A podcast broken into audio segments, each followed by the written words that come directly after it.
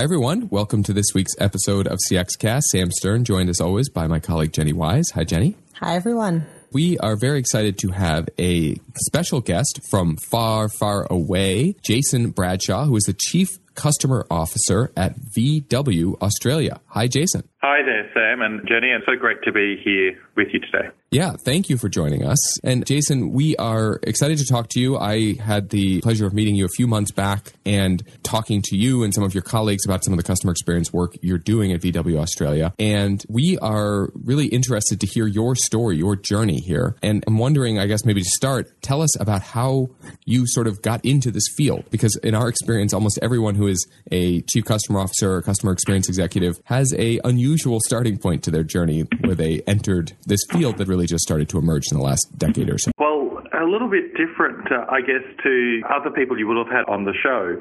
And that at the age of 12 years of age, I was reading small business magazines and, and books like In Pursuit of Wow by Tom Peters. And at 14, I decided to start my own business selling a range of computer and telecommunications equipment. Now, that might sound to the listeners that I was this, you know, gung ho entrepreneur, but uh, in actual fact, the reason I started doing it was I just wanted to have the latest and shiniest gadgets that were coming out. And uh, I figured it made more sense to buy them at wholesale price than it did at retail. So you were, doing, uh, you were doing it for the company discount? Yeah, that's right. That I was giving myself. Uh, and to fund the purchase, I had to sell the product. And I was interviewed on Australia's Coast to Coast A Current Affair show, funny enough, called A Current Affair, and appeared in a number of publications at that time. And I was asked this same question, or a similar question, really. What's going to make me different to my competitors? I didn't have the backing of a multinational in, by any stretch of the imagination. But when I was asked the question, I said, well, I can't compete on price and I never want to compete on price. I'm going to compete on service. And there's this line in what I now think is a horrific interview, looking back at myself at 14 years of age on national TV. um, right. the, the, hairstyle at 14 is a little bit different uh, to the one now and a lot more hair. But what I said was that, you know, if a customer rings me, even if it's at three o'clock in the morning, they deserve the same level of service that I would give them if they rang me during the middle of the day or words to that effect. And I really took that as the starting blocks to what ultimately has become a lifetime career and a passion to make a difference for people that I work with, that I have the pleasure of serving and the communities that I operate in. And whether it's customers or employees, the old adage is true. They remember how you make them feel. That's really what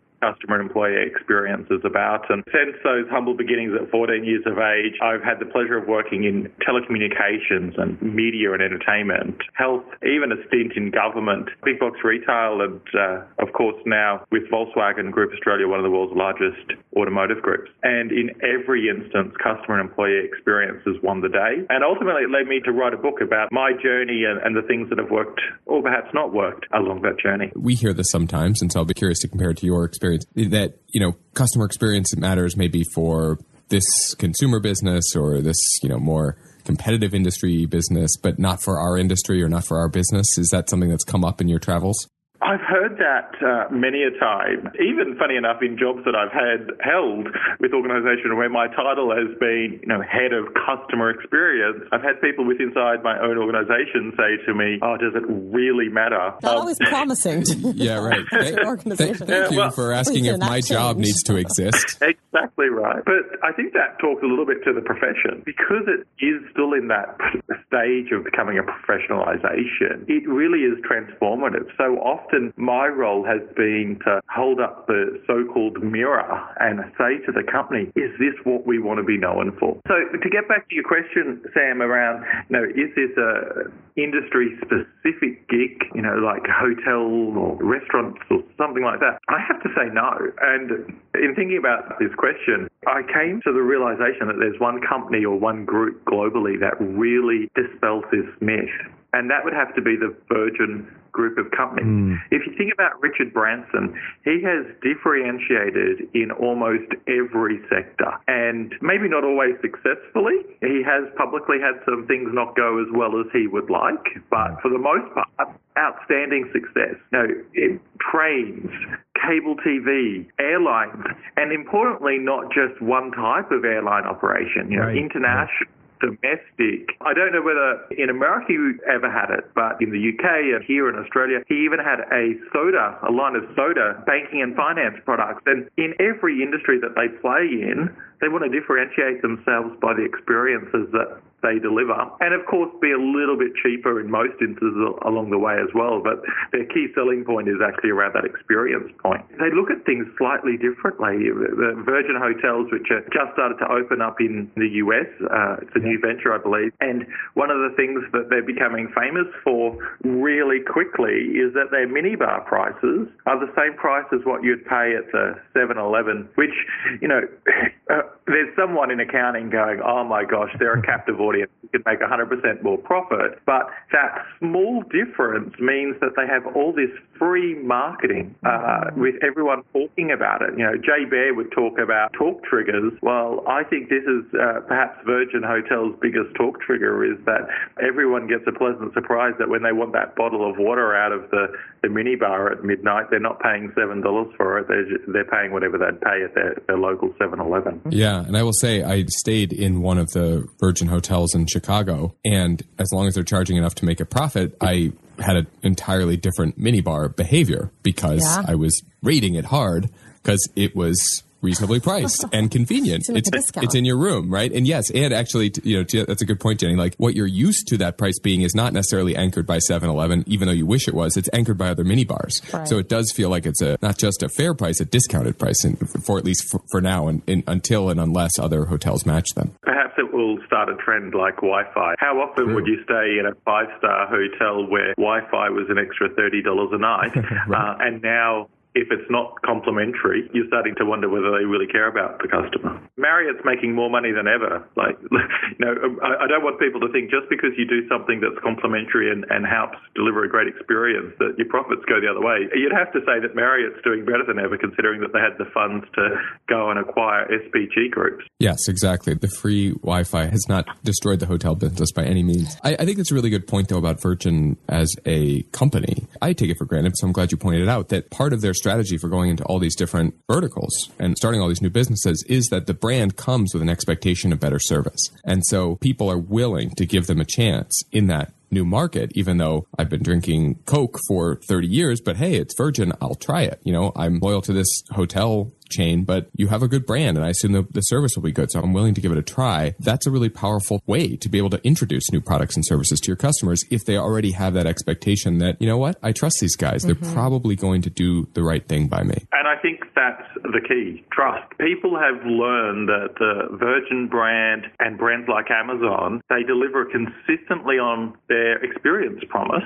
and therefore they trust it. So even though it may not necessarily be, um, you know, if I think about the hotel industry, it may not be a white glove standard of service that you get. It, you know, it will have a uniquely virgin flair to it.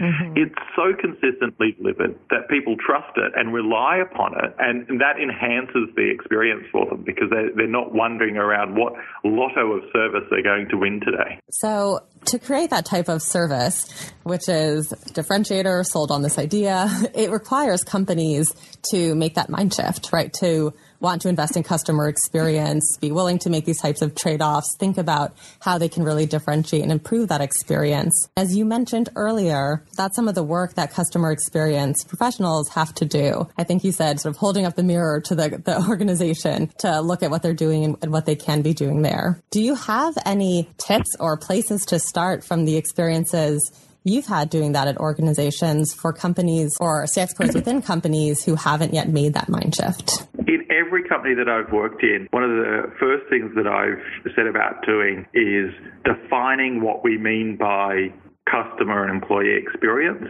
Secondly, defining what I call the experience principles. What are those three to six things that the company wants to absolutely nail for its customers mm-hmm. every single time? And they do this because it unifies the organization behind something. And in my book, it's all about CEX, that C-E-X for customer and employee experience.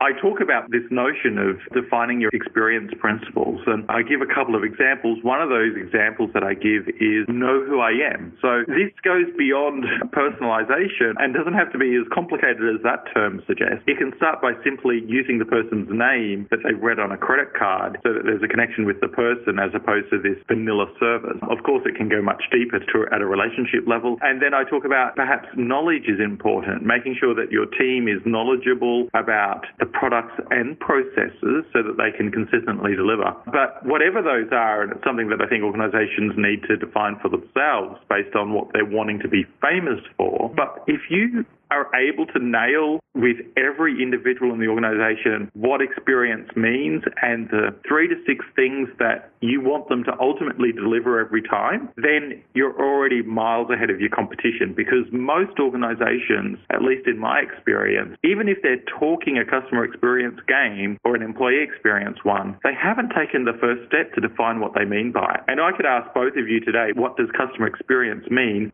There would be differences in your answers. Now, I'm guessing because you work so closely together and you're part of Forrester, they would be very similar. But in a set, you know, in, in a room of 100 people, generally you'll get 100 different answers. And the first step, therefore, is to define what do all 100 people need to be working on when we think customer experience. And then for me, those experience principles, they start to become that internal mirror. So if one of your experience principles is I care, have you defined what that means for everyone so that when they're doing something, you can simply say, How are you demonstrating care in this instance? Yeah. It becomes that instant mirror in the organization and a, and a, common language which unifies people. You're raising a really good point here about a definition of customer experience, something about like I care or know me if I'm a customer saying that. That is still vague enough, all of those terms, that you really need clarity around what that looks like when it's done well, because there's a version of know me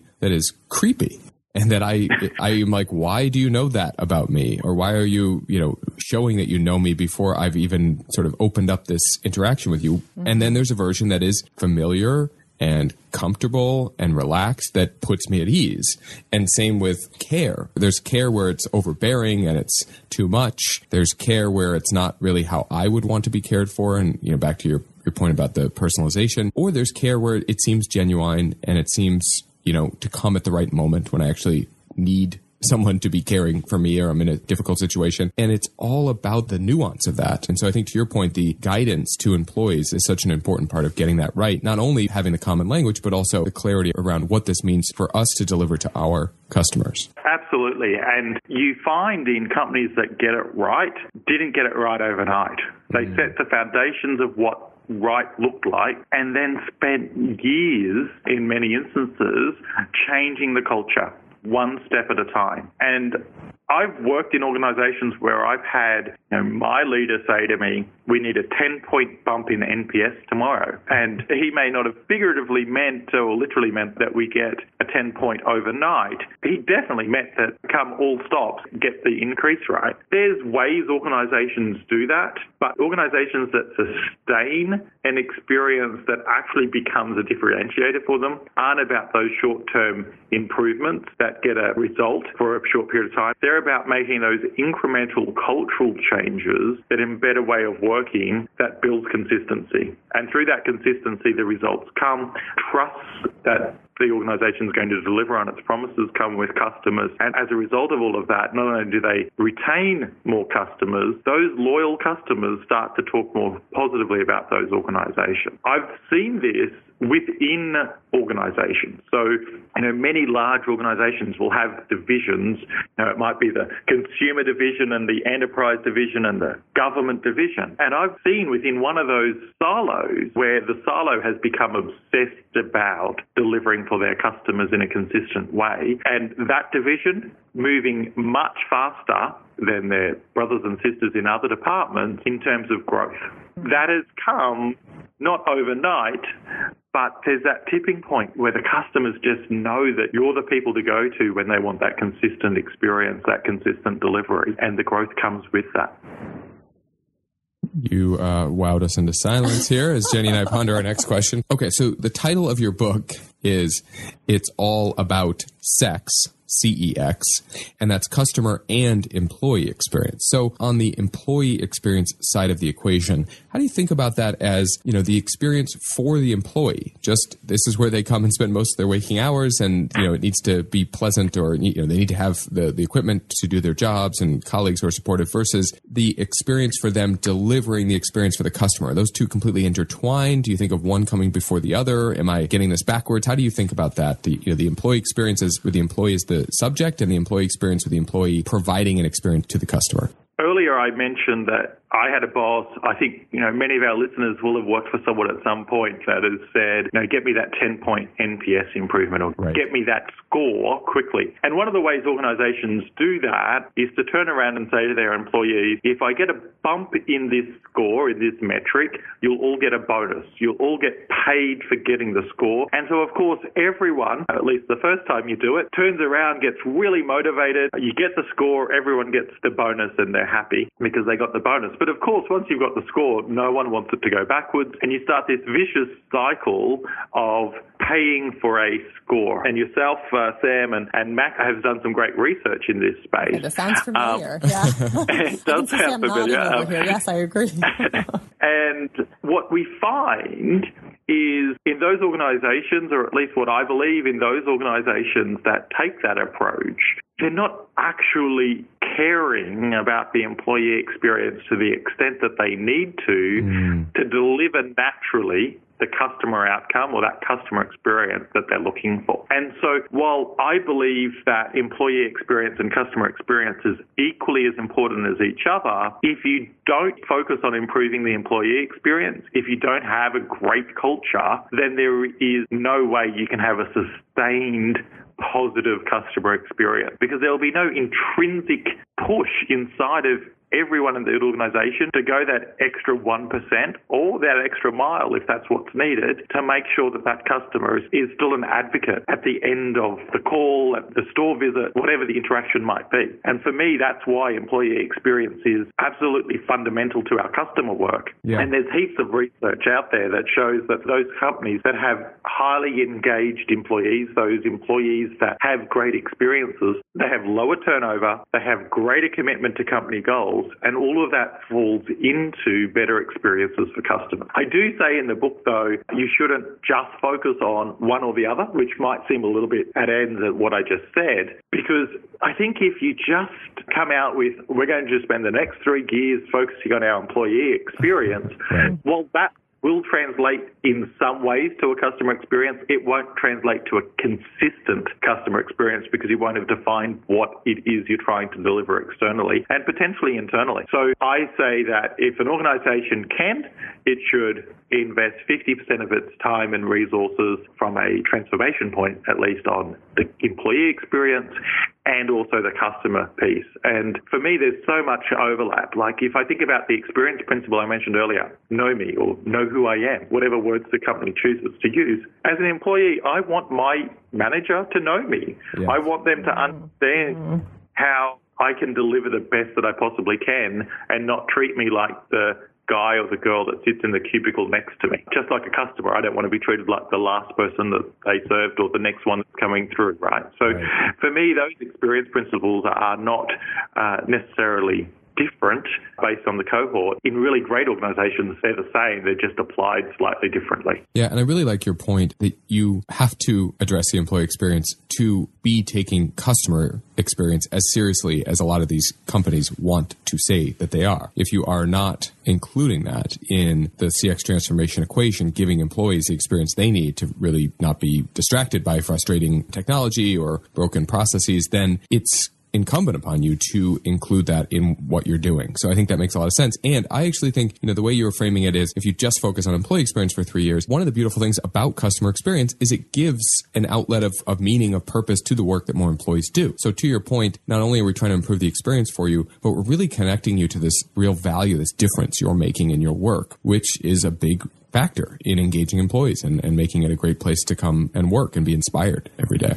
Absolutely. And, you know, I often worry about organizations that do take that approach that we're just going to work on the employee experience for, for three years and then we will be done. What does that say to your employee? Oh, we've had this three year transformation project about us and, well, now that's over, so we no longer matter. Uh, of course, of right. course, that's not what the organisation is trying to send us a message, but I do think when organizations take this project based approach to employees and customers, uh, as opposed to making it a way of operating that we send to our team and to our customers unintended messages which ultimately can undo the process or undo the will of the program. You know, how many times have people who are listening to this podcast heard someone say, let's just outlive that program or that boss that we have? This too shall pass and we can go back to doing whatever we were doing before. Yes. So, um, Jason, yeah. you referenced in, in talking about the, the connection between employee experience and customer experience, the importance of doing those together, the idea that, you know, if you want to make a 1% improvement in the experience, you need to be looking at both. Now, if I'm listening to this and hearing we're going to get a 1% improvement out of all these efforts, that doesn't sound like that much. Can you help us understand the importance of a 1% improvement? Yeah, so it's important with anything that we do that goals are achievable. And 1% well, it just seems so achievable to me. If you say to someone, can you be 1% better tomorrow? For the most part, I think 100% of people are going to say, Absolutely, mm. because it's not outside of their grasp. Now, if you said to the very same group of people, can you be 10% better tomorrow? Some of them would be bold and go, absolutely. You know, they're the people that want to be first across the finish line every single time. But my worry is that it wouldn't be sustainable because the effort to get that lift would be artificial. And then, of course, you've got other people that would be demotivated. Oh, how could I mm. possibly ever get to 10%? I'm struggling to deliver what I deliver today. So that 1% really comes out of the notion, what can you do tomorrow that's better than what you did today? And uh, the easiest way I know how to wrap that up is around that 1%. And, and you're right, Sam. No, improving 1% in a year, probably not going to have a big impact to the organization or maybe to the customers. At least notionally, it doesn't sound like it's going to. But if you take a step back and go, well, what if I'm 1% better every single day, then that's going to make a huge impact over the course of a year to an organization. You know, if we removed one step from our processes that didn't add value to our customers or our employees every single day, by the end of the year, you would have 365 individual steps in processes removed that was holding the company back from being efficient, holding the company back from getting employees out from bureaucracy and processing in front of customers, and 365 steps closer to improving the consistency of delivery to customers. That sounds pretty phenomenal to me. This is a Forrester podcast, so uh, I feel like I um, uh, need to reference uh, some more work from you guys. Um, but the, the, reality is, uh, yourselves and you know a whole range of organisations out there have done research into what a one point improvement right. In you know, Net Promoter Score would achieve um, in organisations. And you know, I'm not going to talk to your research in great detail because I'm going to misquote some of it. But you know, a one point improvement in a customer result can put tens of millions of dollars to the bottom line and hundreds of millions of dollars to an industry. And that's just one point. Uh, you know, I, I spoke at an internal conference earlier this year and I borrowed some words from Martin Luther King Jr. And I said that we should rage against indifference.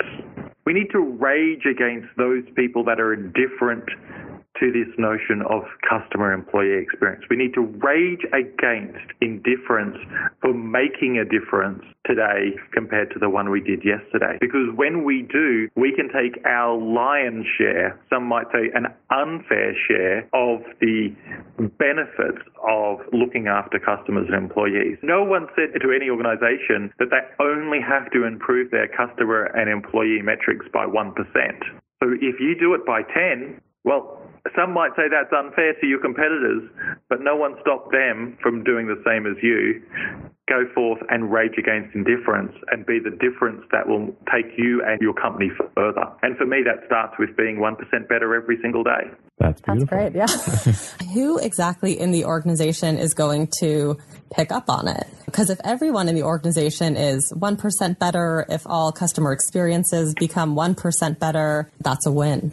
But as we know in many organizations, this is going to start in one pocket of the organization, or there will be someone who is gold on making this 1% improvement happen in certain pockets. What do you see as some best practices or examples of organizational rollouts of these principles? What's worked well for me in many industries is the somewhat unrelenting obsession for reinforcing key messages and absolutely heroing mm-hmm. as widely across the organization as you can those that are absolutely nailing it and those that are making great improvement. And so what I mean by that is if you think about TV campaign, marketers will measure what's the recall rate on a TV campaign. Well, it's no different to transformational change internally. How often do organizations get up, do that big presentation, maybe held an all staff conference, all team member conference, and they'll put up some some great buzzwords. This is what we mean by customer experience. Here's the five experience principles, and you've got to deliver those every day. If you're just 1% better tomorrow than you were today, we're going to win the prize, whatever the prize is. And then everyone goes back to their desk, gets on with their job. If you're really lucky, there might be some posters put up on the wall uh, for, for the, the new wallpaper. But what I think works is yes, you've, you've got to do those big statement pieces, but you have to continually reinforce those statement pieces. So let me give you a really practical example. When I started at Volkswagen Group Australia, one of the first things that I did was, funny enough, define what we mean by experience mm. and our experience principles. And then every single month for the next 12 months, there was a piece of communication that landed in different modes. So posters, letters, podcasts, face to face meetings, just to name a few, that focused on each of those elements so that it didn't matter when you started with the organization. In that 12 month period, you were going to hear the message multiple times.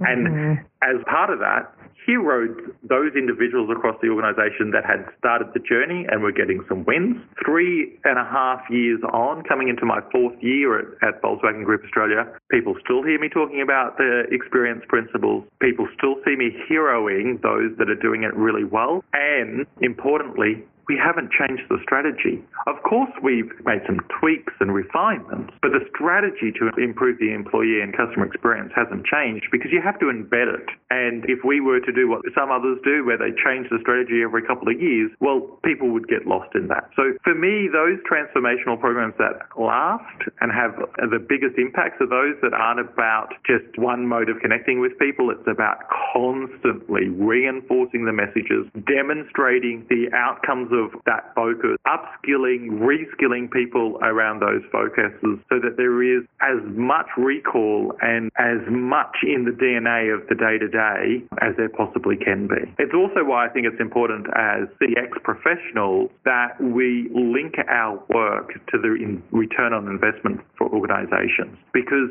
there are, uh, unlike accounting where you can be audited and it's black and white whether you met the accounting standards or not, this profession is sometimes seen as the nice to do. So if you can link that back to return on investment, you hook more and more people in. So if you've got those that are purely commercial driven, that they see that it's beyond just hugging your customer or hugging your team member. And that's an important part. You know, every opportunity I get, I reinforce that there is a positive uplift in our financial performance as a result of our uplift in customer and employee experience. And it can be as simple as, you know, the cost of recruitment. We improved retention across our network by over 20 points. Now, that has a significant impact on the cost of doing business because all of a sudden you're not doing the, all that recruitment. That comes down to the bottom line impact. And great organizations don't just look at customer experience as this nice to do or employee experience as a nice to do. They absolutely absolutely link it to the financial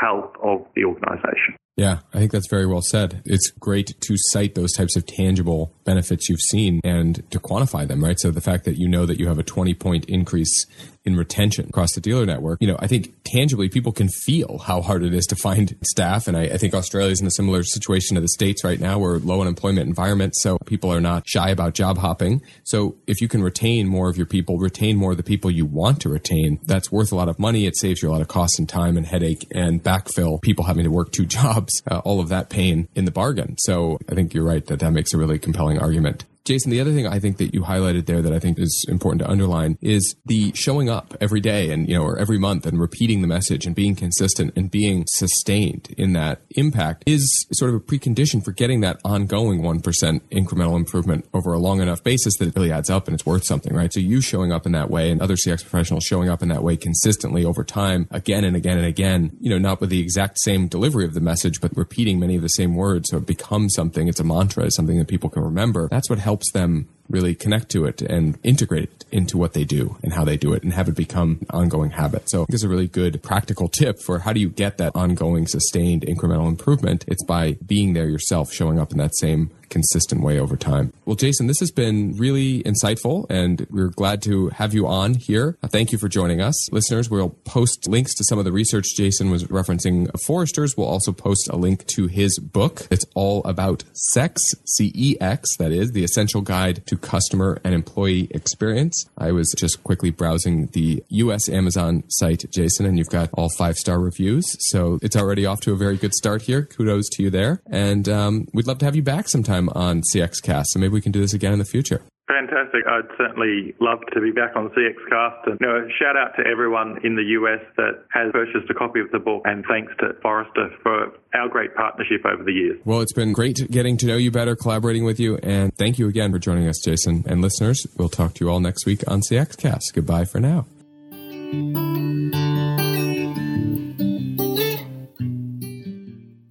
Thanks to our colleagues Amanda Chen for recording and mixing the episode, and Will Wilsey for editing and publishing. And listeners, if you have questions, feedback, comments, or suggestions for new episodes, please email us at cxcast at forrester.com. And remember, your customers' perceptions are your customer experience reality.